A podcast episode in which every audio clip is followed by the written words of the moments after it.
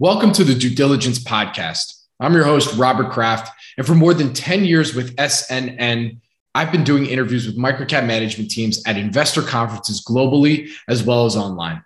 Our SNN live CEO video interviews are meant to pique interest, and then one can discover more by going to that company website. But personally, I always have more questions I want to ask. On this show, I'll be chatting with public company executives from microcap companies, and we'll dive deeper into companies that are rarely profiled. Microcap traditionally is overlooked, unloved, and absolutely never featured on legacy financial media outlets unless something material is going on. That's a good story. With my experience interviewing management teams, having interviewed most of them before, I've built up a network of companies, so there will be no shortage of content. Furthermore, this is an opportunity for me to showcase some of the qualitative lessons I've learned from guests on the Planet Microcap podcast. You can expect high quality interviews with management teams that may have exposure to broader macro trends that you may never have thought of. One of the many reasons why I love the microcap space. So, if you love microcaps and especially love learning about companies before the professionals do, let's start our due diligence.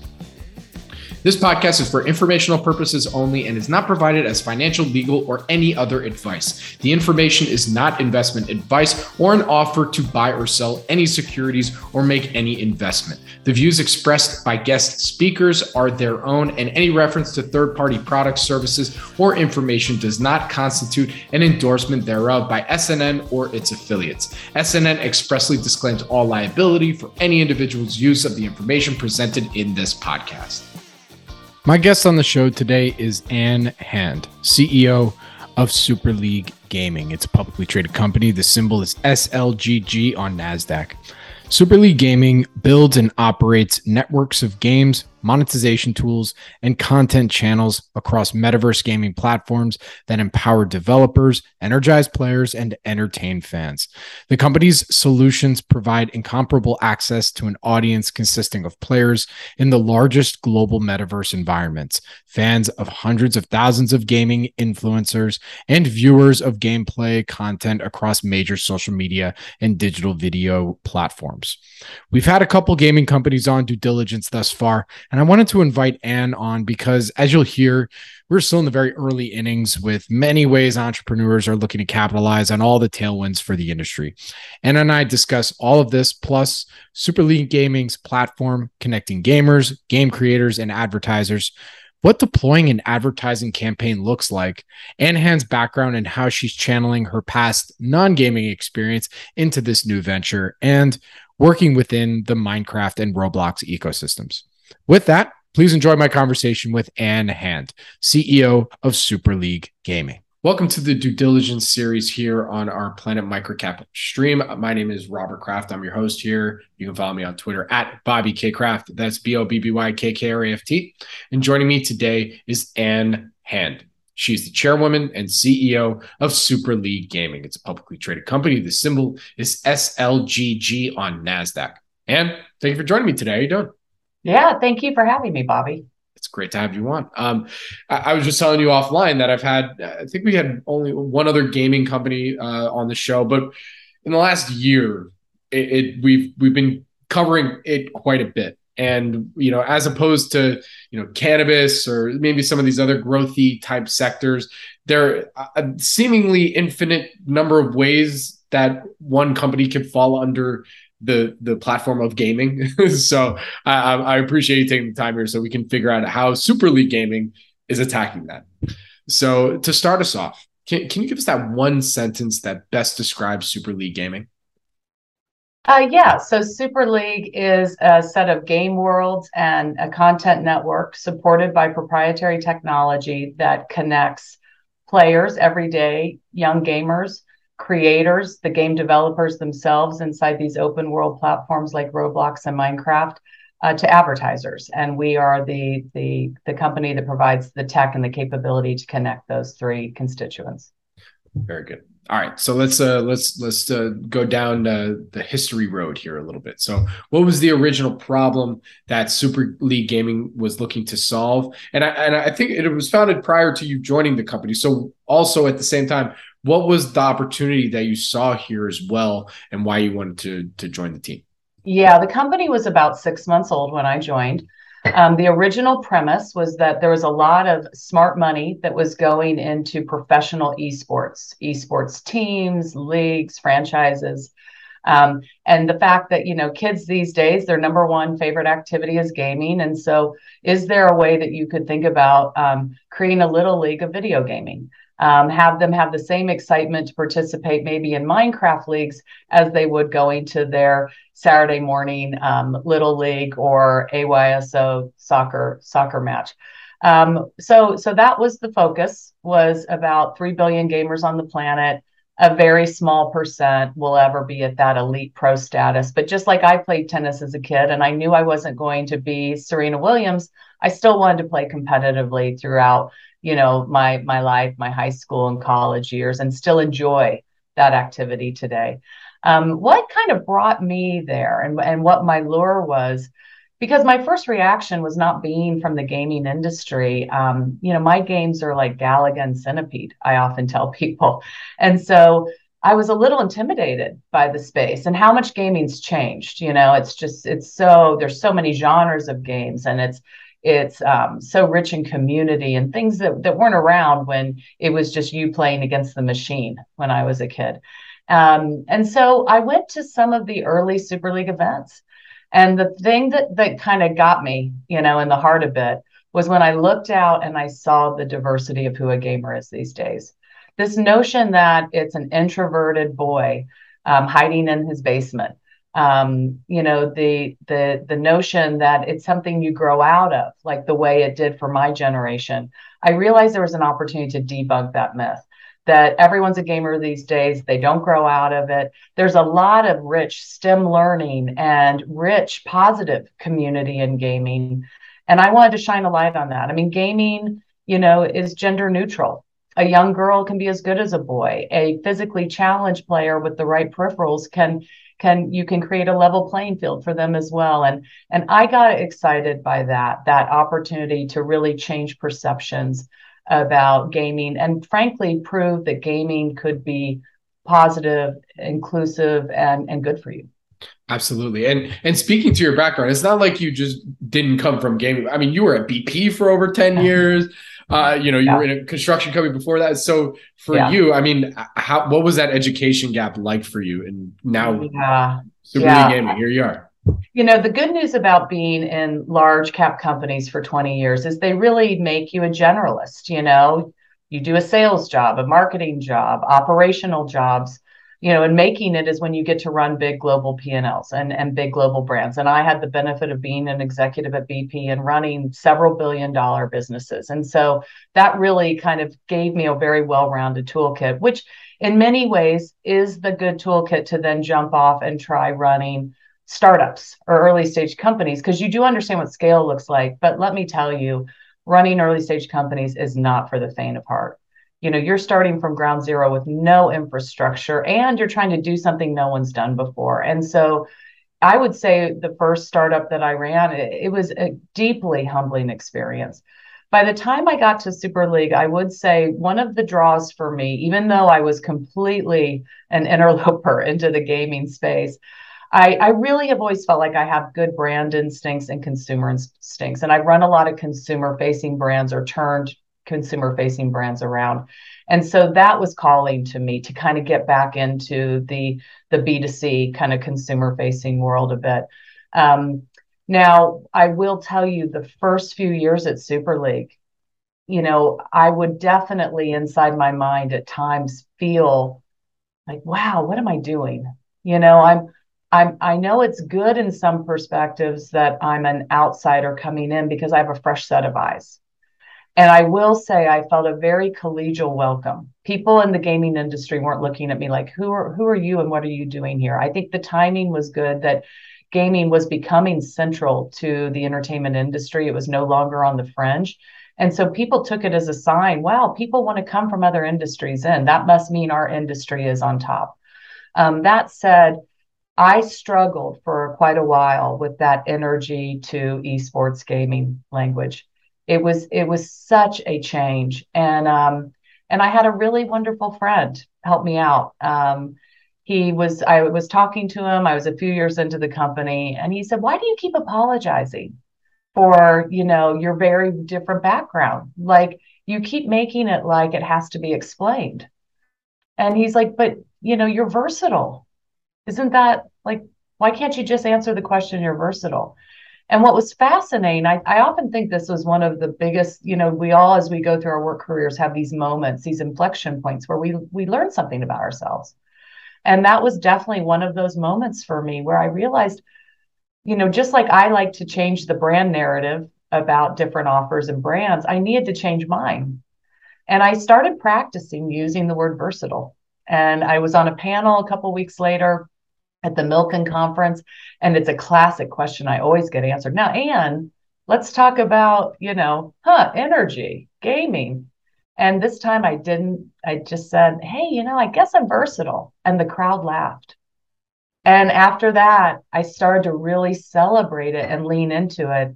And what I'm finding now is when I'm talking to the CMO or the C suite of big brands that we all know and love and explaining why Super League can help take them in a very de-risked way into these open world games and help them reach this coveted young audience of gamers. I think it's actually the diversity of my background that i can credibly sit there and say i know this sounds foreign to you. It was foreign to me eight years ago but it's not that foreign. And i think maybe they they trust me a little bit more because i'm not so entrenched in it that i maybe have blinders on about it Absolutely. And I so appreciate that answer too, because especially in microcaps, you know, we, we, I mean, I've interviewed so many management teams that definitely did not come out of industry, right? Yeah. That yeah. for the companies that they're running, That's you know, right. even amongst mining companies, people, you know, they get all up in arms like, oh, they, they discovered a copper company and now they're running a gold company. You know, it's like, hey, look, they, they have success, uh, yeah. give, them, give them a little credence, right?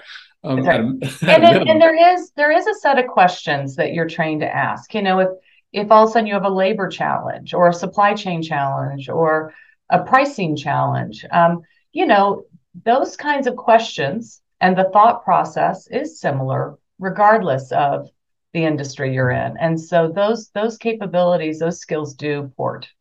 Absolutely. And look, at the end of the day, you know, that experience can it, it goes both ways right? It could either it could either purport future success or there's plenty of examples of absolute horrible destruction and failure of shareholder value. So you know it, it kind of goes both ways. Right. but that but that's why we do things like this because we want to get to know you better. Yeah. um so let's dig into the business a little bit. You know as you said uh, in your in your opening answer is that you know super league is really all about connecting those everyday gamers game creators, and the advertisers. So mm-hmm. tell us a little bit more about how the company exists today and how the company is bringing in revenue. Yeah. So, so you know, as I mentioned in the early days, we had this idea about you know youth leagues built around people's video gaming passion, and we started with that game Minecraft, right? Because again, very positive roots of STEM learning. Kids love it. It speaks to a wide audience of different types of, of players. Um, we gave out scholarships to our winners. We had a seven-year-old get a scholarship to college. That's that's pretty amazing. And um, and what we realized, because I often say to investors, look, we're not saying metaverse games to jump on a bandwagon here. We're talking about open world gaming platforms. And those have been around for over a decade, right? And you don't need a VR headset for it. So we're really talking at Super League predominantly about Minecraft and Roblox and this large 70 million unique players we now reach across those two platforms each month, um, which is a sizable reach that we have of an under 18 gaming audience. Um, so there was a point where we realized that just thinking about just the super competitive gamer, we were we needed to cast the net wider. And so starting a few years ago, we said, well, what about the player who loves to create in these games? Maybe to make a game or maybe build a skyscraper what about the, the person who's really there for the social component?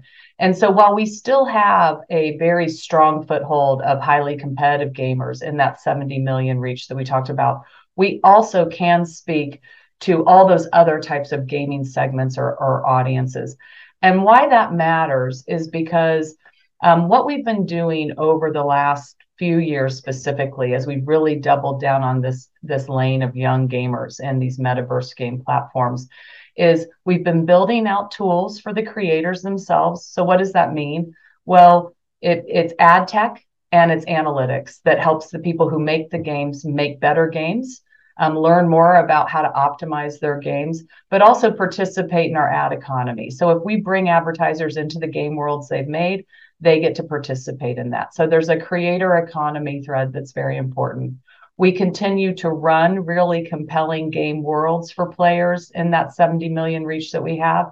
But then through partnering with these other game developers through our ad economy, we now have access to bring players into their games as well. So we have about 200 top tier games in just Roblox alone that are part of our Game World network. Um, and why that matters for the advertisers casting that wider net is because now you'll see just announced today that um, we're bringing Barbie and Polly Pocket into the metaverse for Mattel. Right. So the Barbie girl is very different than the Hot Wheels boy. Um, the Barbie girl doesn't necessarily want a heavy competition and winners and losers. The Barbie girl wants to create and play and, and more like role playing type games.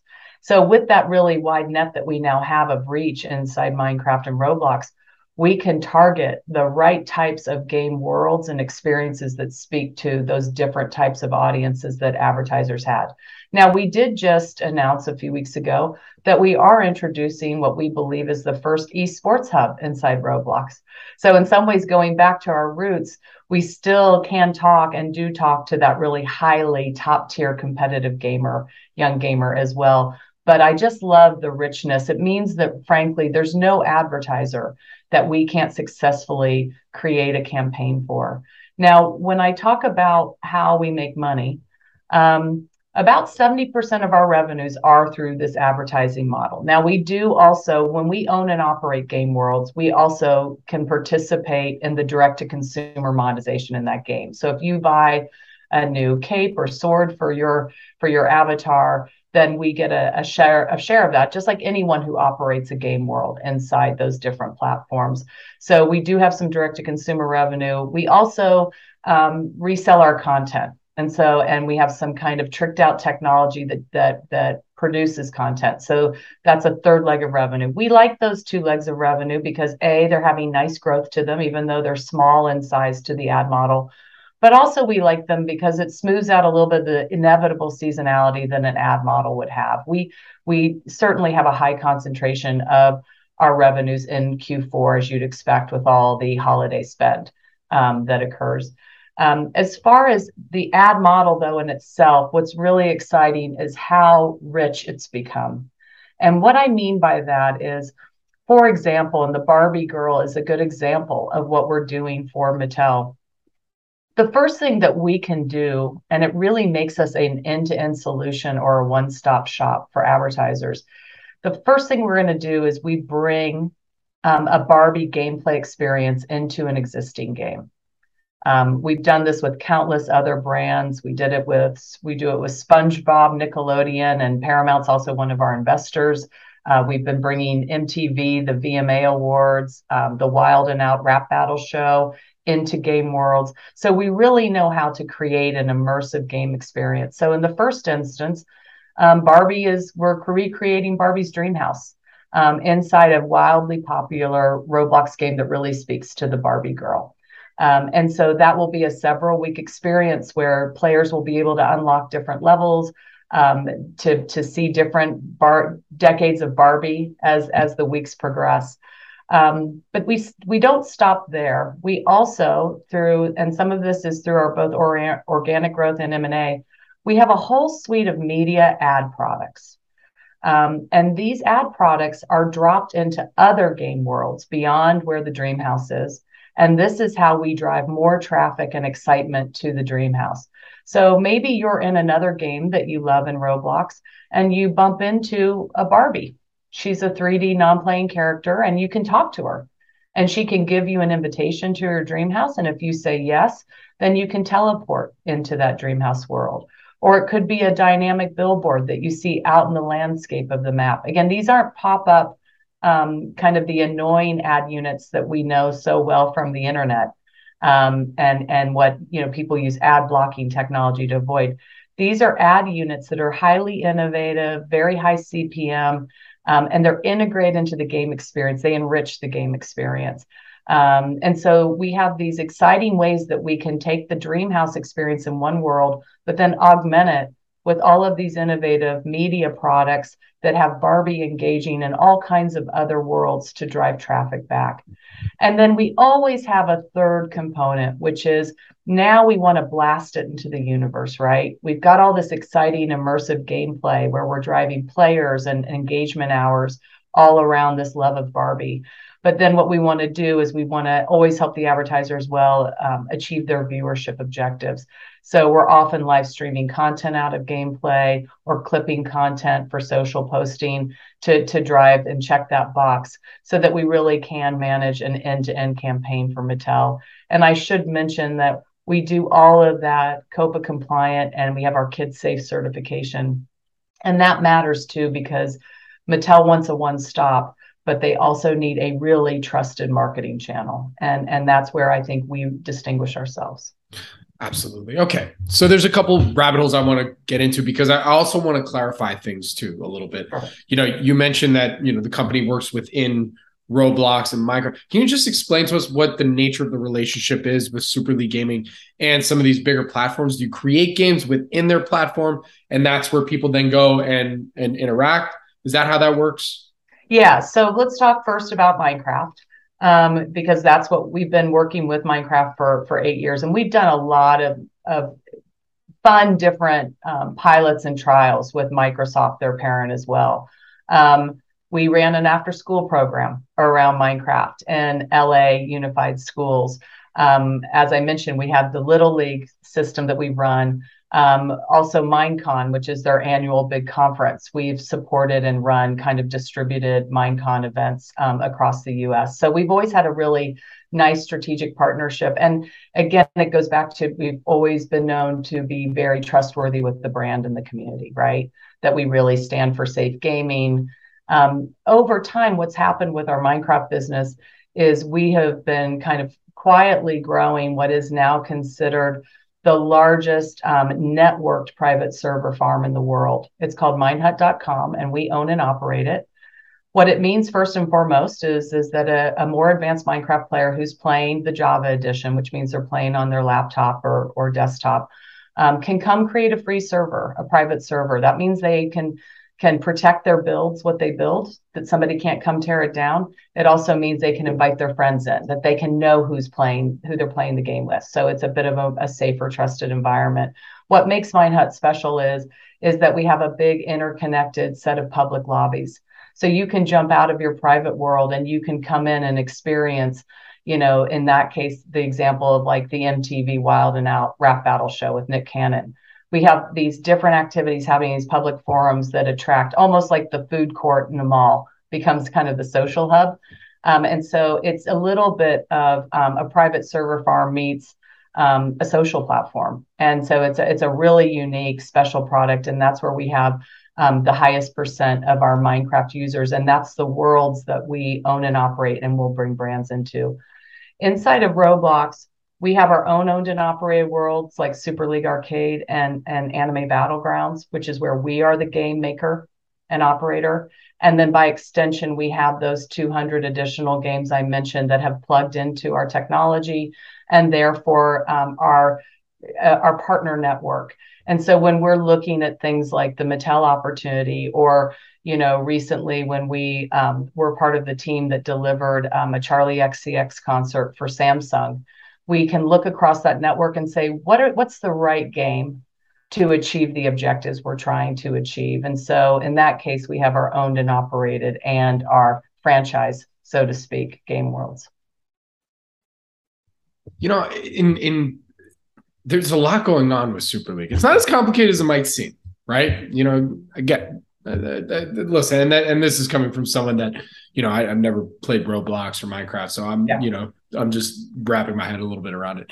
But in terms of the company's focus, because yeah. it's similar to some, you know, I, I, had an interview on here with a company that, did engineered solutions. And one of the key things that they've always talked about that was really difficult that people perceived as a difficult thing to understand is that oh they work with this high tech or so many different business lines and you know similar to here i mean you can be working with anywhere from a mattel to some of these other different brands and each type of deal or transaction or marketing uh, uh, uh, uh strategy is completely different yes. right yes. so so, how does the company focus in on where it can maximize both its revenue and then, of course, you know, that, uh, I, I, believe the co- is the company profitable yet? I'm, I'm, I do not think so. We're good. We're pretty close. Pretty, pretty okay. Close. Yeah. So, so how does the company focus in on those revenue yeah, generating high high margin? It's such a good question because when you know when we um, first went public, I've always been vocal on earnings calls that look, it's going to take organic and inorganic growth for us to really get a step change. At that point, you know, a high growth stock still are considered one. Investors were shouting, you know, top line, top line, top line. Um, we kind of woke up at the end of last year after we had done some M&A and had a pretty big step change year of growth. We had gone from about 2 million, we were pre-revenue in, in 2020 and we did a, you know, close to 12 last year and said, okay, and this was exactly how I described it to our board. I said, I feel like I'm on the six lane portion of like the southbound 405 freeway in LA, and I'm in the HOV lane, and LAX, the exit is a half mile away, and I've got to cut over. It, it, just I'm in LA too. I, I totally uh, I'm, I'm you get the reference. Everybody's got yeah. their version of the 405 in big cities, but you know the point is is like we can't possibly invest in every one of these lanes. Not every one of these product roadmaps is equal. There's a lot of synergy between them. They're all gaming centric and but we need to decide where we have a leadership position and double down and really put our investment and resources there. And so we spent a few days together on that topic and we came out saying we are doubling down on being the um, on metaverse game worlds, those micro worlds that we've been talking about, and the related content network around it that um, and the and the technology that to support it. So you'll still see us doing things like we've always had a long strategic partnership with Topgolf. We still run um, a broadcast for them every month or two months around their their golf video game World Golf Tour um, you'll see still that we'll sometimes partner and do things for brands that are targeting an over 18 gamer. And that will look more like tournaments and broadcasts because we built that tech, right, for ourselves through our esports kind of early, you know, history. Um, and because right now, you know, if we can take on that revenue and it's not an operational burden to the company, well, why not, right? Um, and we're going to continue to diversify into other open world game platforms that do target a larger audience. We just helped iHeart create iHeartland inside Fortnite, you know, and so we we do want to be able to talk to a wide range. But when, when it comes to investment and where we're paying our dollars and where our product and engineering people are focused, it is on building out micro game worlds, more of these that we own, or the analytics and and and ad tech that not only further enhances our monetization of our worlds but also enhances the monetization of anybody's worlds that want to join up and partner with us. That's the roadmap that we're investing in because that's where we feel we have a leadership position. Very good. Thank you for that that full full picture there too. Um, and I also very much appreciate that you give that type of guidance and talk about that. Maybe not guidance is the right word, but you know what I'm trying to say. Yeah. Giving that that type of insight for folks to better understand because especially right now with gaming, as I said earlier, you know, it, it's one, there's not a lot of profitable companies out there, if, if any. and two, yeah. just trying to understand like, well, why? And then where is the growth initiatives from there? Right. You know, it's you're you're you're alluding to something that I do I hope I'm proud of um, and I hope that it's valued by investors. I think it is. I mean, I have a lot of investors say this to me. I think we really punch above our weight in a couple ways as a company. Um, I think that we are extremely transparent.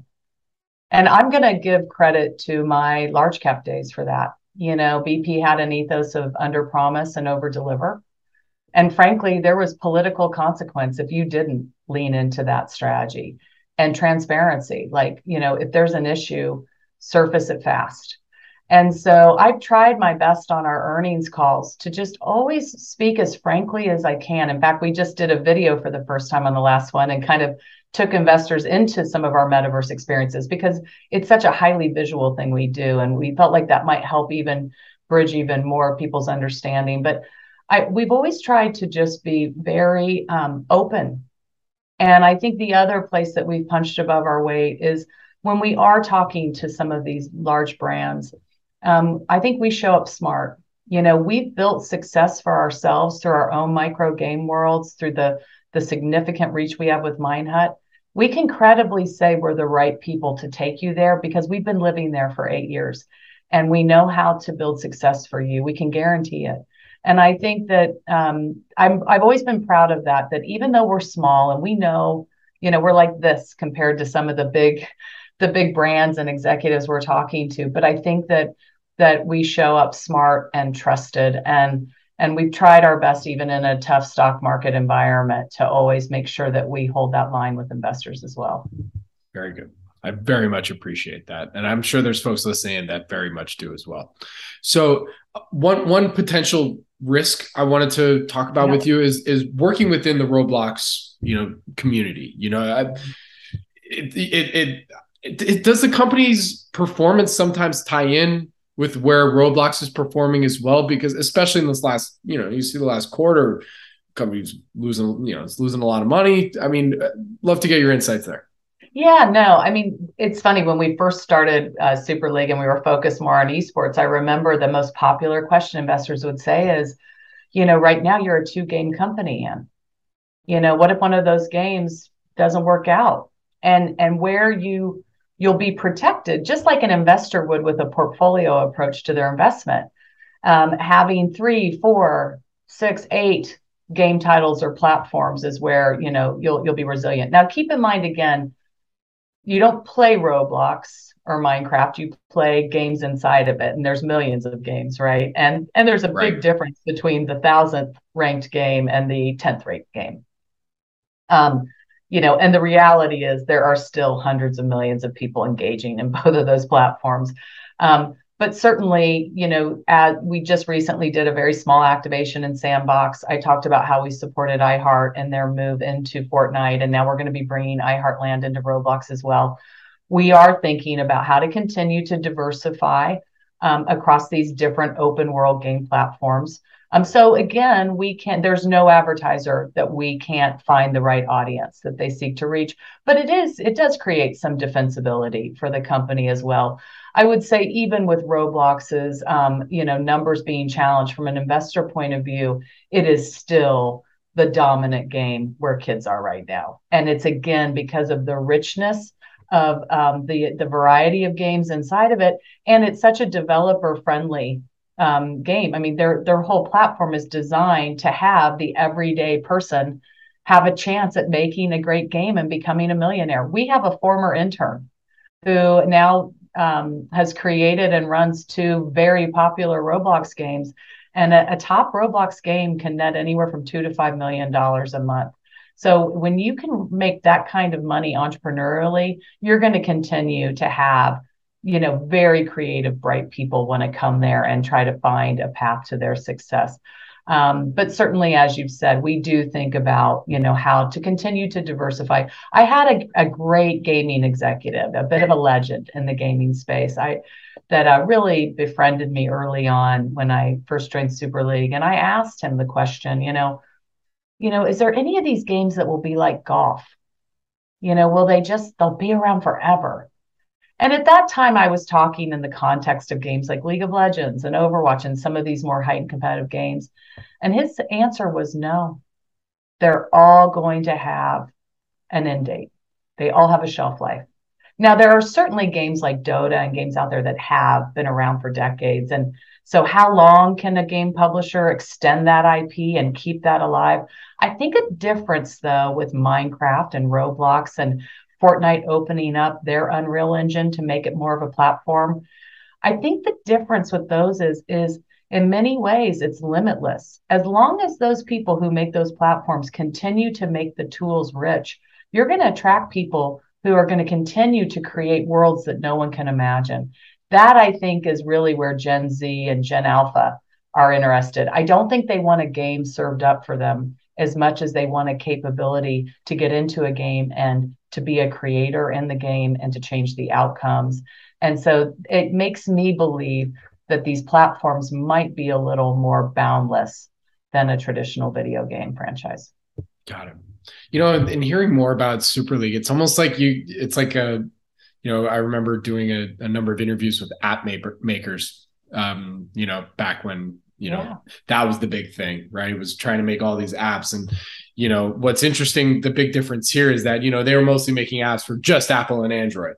Whereas when it comes to making, you know, micro worlds, yeah, right now there's Minecraft within that community and then also within the Roblox community. But that doesn't mean that there aren't other potential ones that you can put it into as long as the audience is there. That's where you're going to go and create exactly. put it in. You know, somebody made a comment the other day, you know, in the early days, you know, people with with the the onslaught of the internet, people were like, well, I don't want my community. If people love, you know, Ford cars or Red Bull, I don't want them becoming um, I want them to go to the Red Bull site and and talk to each other. And and then naturally some of these platforms like facebook and other things emerged and groups and that is where forums or communities around certain brands you know did start to gather you know in this world where could you drive everyone to an app or a website you know at some point um, there were these aggregators and i think that right now minecraft and roblox are doing that but you think about iconic ip you know, Paramount owns Star Trek. You know, we've talked about Barbie earlier today. You know, you think about the fan base for those games.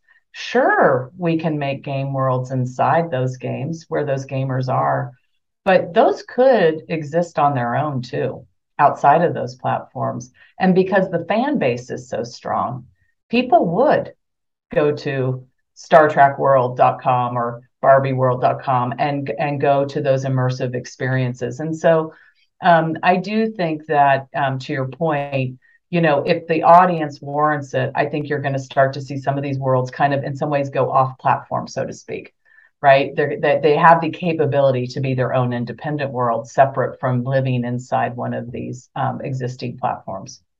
Very good. So is that also another opportunity for super league? Absolutely. One what I've loved about, you know, because I, I, I sat in um, kind of the equivalent of the CMO job at BP, where I was running our global brands, and and it's it's you know as we talked about earlier when I had to get over and start saying I'm versatile, you know, at the start.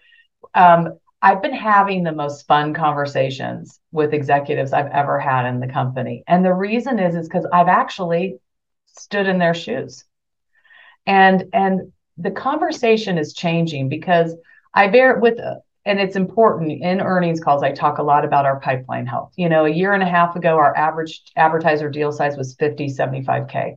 Today, our average deal size is 250K. 70 to 80% repeat every quarter, meaning the brands and the agencies are coming back for more and they're putting more dollars to work. Um, we did, did our first seven figure deal earlier this summer. So the, the size of the, the deals are getting bigger. That's because we're that end to end solution. We can deliver them all the elements of their campaign. But what I'm loving talking to these brands about now is hey, fine, I'll run a four week campaign for you. You know, that to you is just kind of, frankly, it's kind of, it's a lot to us, right? To do two, three, 400K deal with a big brand. But to them, it's kind of a rounding error on their marketing budget, right? The bigger question we should be talking about is, is why are you spending this money for a four week campaign when you could have a persistent world? And in that persistent world, you don't, it's not you spending money out. Money's coming back to you. It's a new revenue stream. You can be selling in game merch. You can be selling the media inventory inside the Star Trek world. Think about how many brands would like to advertise in the Star Trek universe. You know, so we're having it's starting with campaigns. That's our way in the door. And we have success with them, but then we get to come in top down and, and have a different conversation, which is why wouldn't you have a permanent um, universe and why can't this be a new revenue stream for you? I'll give you a perfect example. I think the ceo of ralph lauren recently stated in an earnings call that one of the fastest growing new channels for customer acquisition and also revenues um, now again relatively speaking but fastest growing as a percent is um, selling digital polo shirts inside these game platforms. You know an eight year old buys a digital polo shirt and then goes to mom and says, Take me to Macy's or to Marshall's or Kohl's or wherever. I want an orange polo shirt for my real life uh, person too. And so, you know, the fact that Gucci and Nike have worlds inside and are talking to young gamers is proof that every, if, if Gucci can rationalize talking to a 13 year old gamer who does not have the money at this time to buy a Gucci wallet or purse, well then then it's hard to not be able to make the argument of why other brands should be in there and, and starting to build affinity with this with this young you know future consumer I, I, am I, I dread the day that my kid will be like, "Oh yeah, I just bought this this virtually. Now I want wanted over here." Like, I know. What? How? Hey, give me my credit of, card. one of the biggest sponsors of iHeartland for us is a State Farm right? Oh, interesting. So starting, you know, even when you're, you know, and Jake from State Farm is going to be, you know, they're hanging out. And and you know we're increasingly doing a lot more with automotive companies you know talking to a 12 or 13 year old now and getting them excited about you know the day they're dreaming of their first car purchase. It's it's it's a smart strategy. Gotcha so this is one question that I also ask everybody uh, when they come on here, and we've kind of alluded to it because I'm, I'm I'm working through it, especially because you know, like I said, when it comes to gaming companies, I'm still trying to figure out every which way things can be done. But you know, the company's been public now for a little bit, been a public company CEO. What have been some of the more frequently asked questions, and or what investors get most confused about? You know, when they're first being introduced, yeah. or after maybe they've done a little bit of research. Yeah, I I think there's a few buckets to this. There's usually it's never hard um, to have an investor be interested talking to us, and I think that's because it's a space. It's like cannabis, you know. It's like it's one of those speculative spaces that everybody's intrigued about, gaming and metaverse games, and and so they want to learn. And so we have a lot. We do a lot of investor outreach and have a lot of introduction conversations I do sometimes feel more times than not that they're so early in their learning curve. They're they're they're they're definitely some ways away from the comfort of making an investment in the general category. But they want to learn. Maybe they have a grandchild who's into Roblox or, you know, and so I find that often um, there's a lot of interest. Then once we've met with them, you know, and I still get this. I just was asked this question yesterday from an investor. Um, the most common thing I'm hearing right now um, with the current context is the first thing that's the positive and the pat on the back is, um, you know, good for you guys. You gave guidance that you were going to do north of 20 this year versus 11 prior year, 2 million the year prior. Like you guys, and we gave that guidance at the start of the year and we haven't revised it. Um, and they're saying this is impressive. Most micro caps are now suffering a little bit with the looming recession or recession, however you want to phrase it, you guys continue, you're showing that you're somewhat recession resilient. And also, we told you top line, and you're doing it. These are pretty sizable step changes. Um, and then the second thing they say now um, that they weren't saying a year ago the same is because uh, it what before was just top line, top line, whatever it takes. And now it's like, oh, but by the way, while the stock market isn't your fault, Ann, it is your problem. So um, our our horizons have truncated on wanting you to be cash flow positive. And so we get it, right? They want they want both now. And so we've been able to with some pretty aggressive cost cutting take about 5 million out of our um, our annual cost um, um, we've also, you know, again, we have not done anything that won't um, sacrifice our top line. That's the line I've drawn. And I try again to be very transparent with investors that any deeper cost reductions would sacrifice top line. And I do think that's trying to save our way to success. I think that's a mistake. We're at this really unique, you know, inflection point and and that to and this and we've got this lean position. And to me that doesn't feel like the right strategic decision for the company. And and the board is very supportive of that. Um, but those those are often kind of um, you know commonly the types of, of comments or, or questions that we get. The other thing that happened with our stock is we became a bit of a meme stock. And so sometimes investors will be like huh like you know, you're down a lot versus, you know, a year and a half ago. And just like I want us to all kind of, um, you know, classic statistics class, like take out the tails, you know, I would say it's it's not for me to say what our share price and market cap could be, but boy, I can't imagine it getting much lower right now. I mean, if if you ever wanted to make a case for a company being a, a growth stock at a reasonable price, I would hope we'd fall in one of those buckets. You know, um, but equally, we did have this wild anomaly where there were rampant rumors on Reddit and Wall Street bets that GameStop was going to buy us. And um, we traded 10x our float um, in March 2020 um, in one single day. and so um, we have this wild kind of tail on the other side, which, you know, was nonsensical as well, right?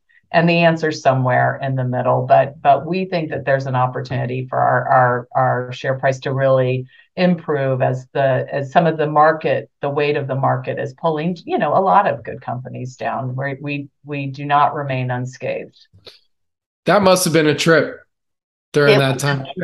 let me tell you what happened was um, ryan cohen the um, the founder of chewy who's now the chair of the gamestop board posted in Wall Street Bets a picture of a McDonald's ice cream cone and the a picture of a frog with no words. And um, and somebody looked at my background and saw that I worked at McDonald's, um, um, you know, for a while in my career, and I also ran a company called Project Frog, and deduced that it was a nod to me. And I guess there's some rule on Wall Street bets. Like you can't be have a market cap less than several billion to be even your ticker symbol to be on there. But for a good five days until the moderators could catch up and scrub the SLGG ticker symbol out, our stock went crazy. Um, and um, and we have a very avid, wonderful um, um Super League subreddit that that was created. You know, once they got kicked out of the Wall Street Bets thread. And, and they're very passionate um, retail investors who do a lot of serious analytics on the stock and are all over all over our Qs and Ks and a very impressive smart group of retail investors who are not giving up on Super League. So we appreciate that. Absolutely. Well, I'm going to talk directly to those. Red. Don't come from my head. I apologize if I missed anything. I, we're, we're, all doing our best. I'm sure there's folks out there that probably ask even better questions than me, but you know, we're doing we're doing our best. I hope you know. Okay.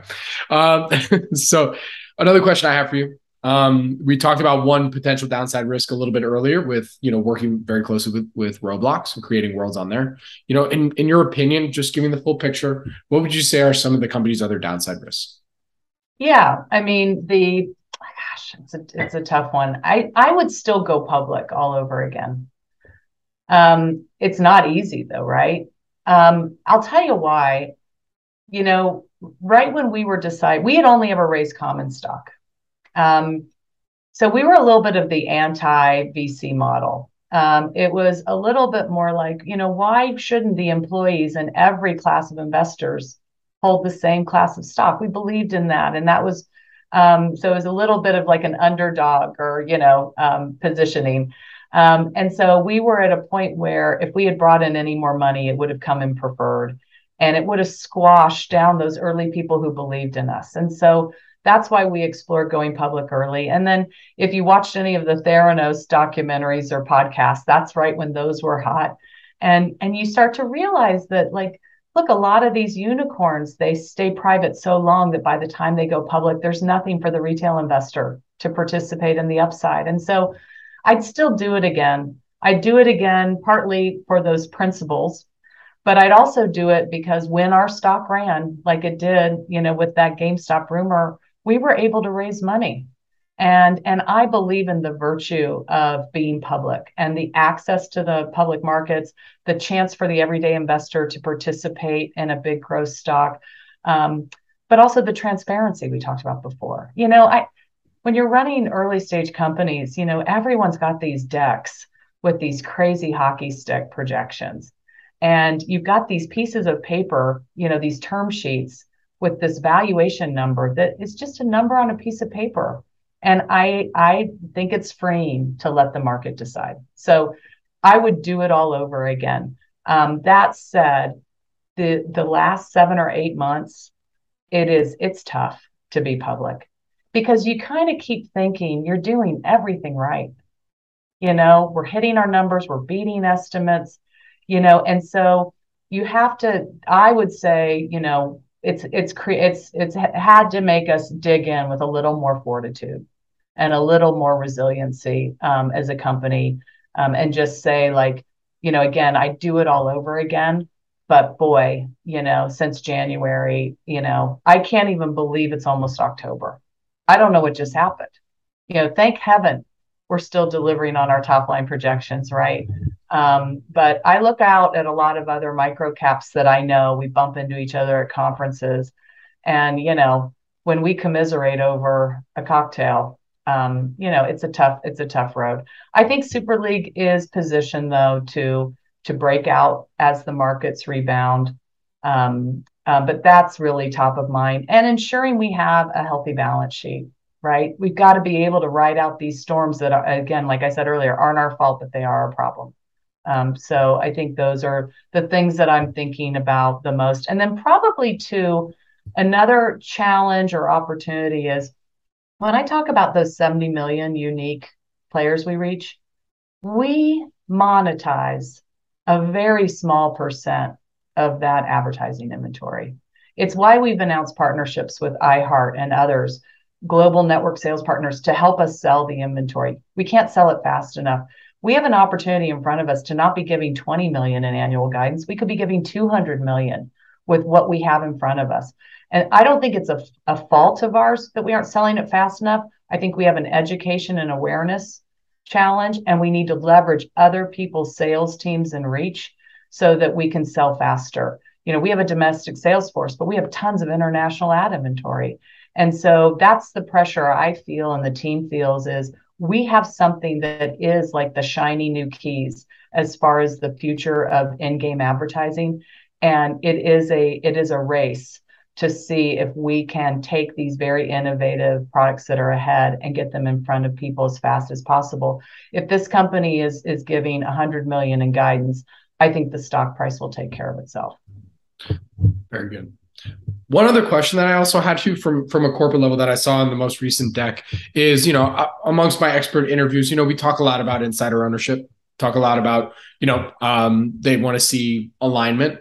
Mm-hmm. Um, company, I think it said it was about eight percent. You know, it, I'd love to get your insights there. Is there any plans to, you know, do I don't necessarily buyback, but is there is there any plans to increase that?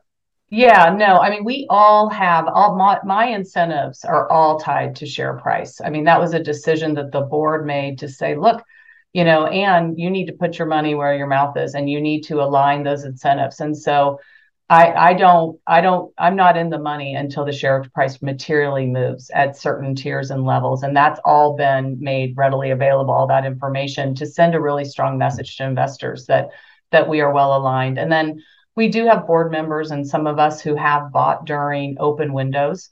It's a it's a shame that a lot of times we'll we'll have people say, "Well, why aren't you buying right now?" And we can't really say, "Well, the window's closed." Because then we're going to create speculate, well, why is the window closed? What's happening? And so we have to be very thoughtful about, you know, gosh, I mean, with a with a share price, you know, sitting at a, a dollar, of course I would love at times to be more active and buying more shares but you know we also have limitations as far as you know MNPI and and some of that. And so um, that's been a, a, little bit of you know that's probably one of the downsides of being public is there's so much you want to be able to say to investors about exciting things conversations happening and you can't.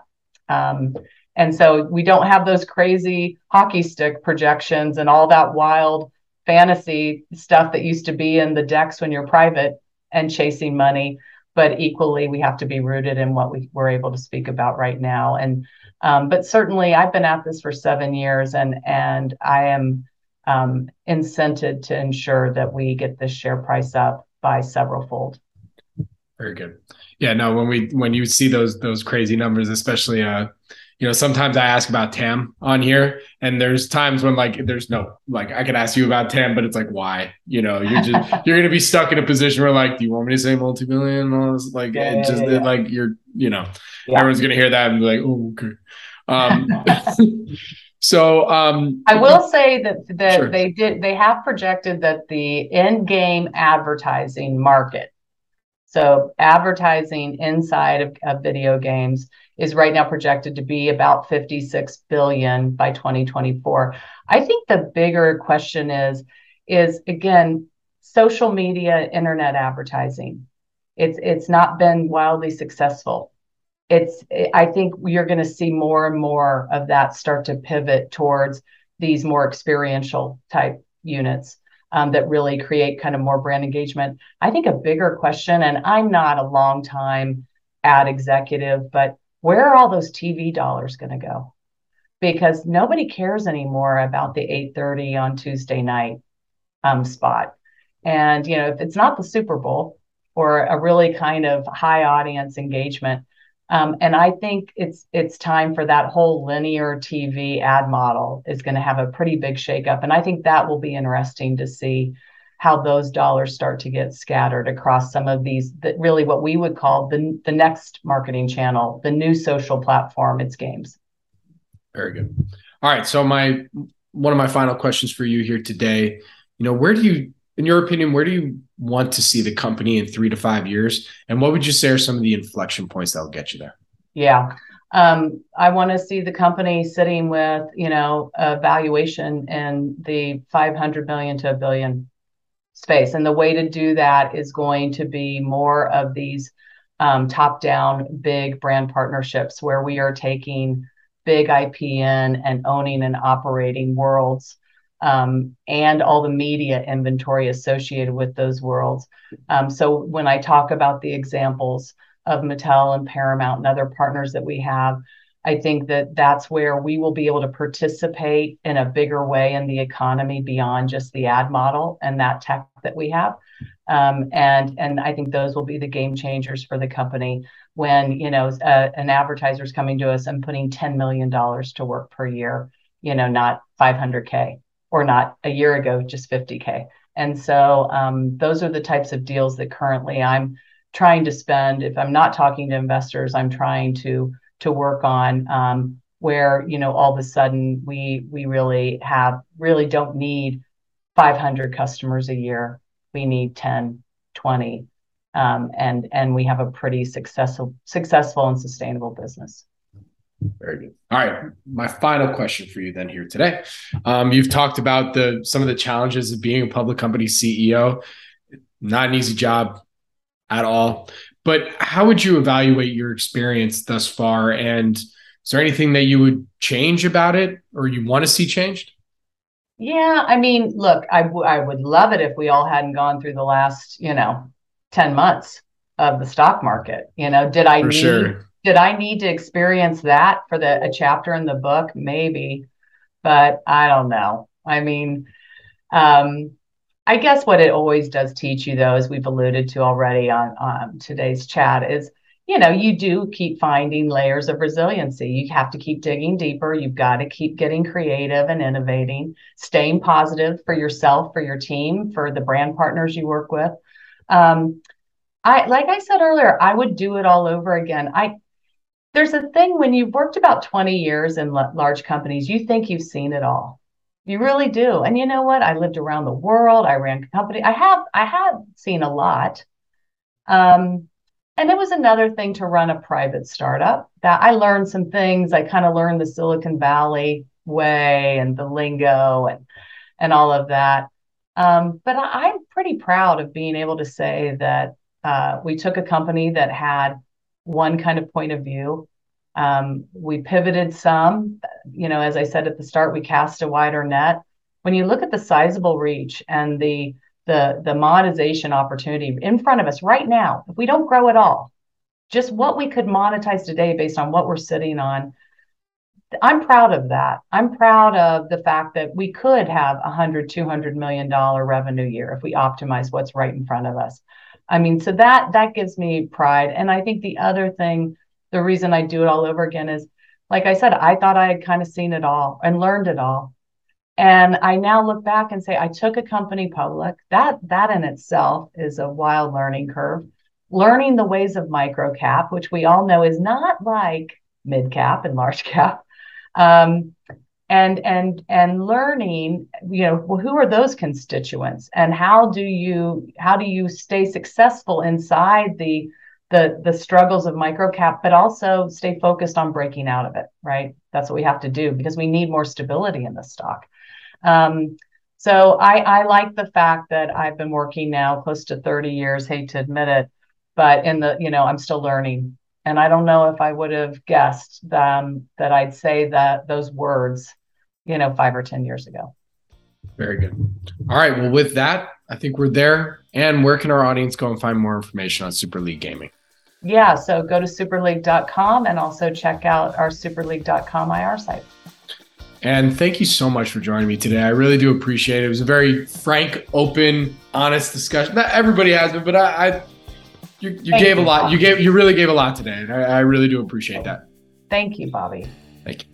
This podcast is for informational purposes only and is not provided as financial, legal, or any other advice. The information is not investment advice or an offer to buy or sell any securities or make any investment. The views expressed by guest speakers are their own, and any reference to third party products, services, or information does not constitute an endorsement thereof by SNN or its affiliates. SNN expressly disclaims all liability for any individual's use of the information presented in this podcast.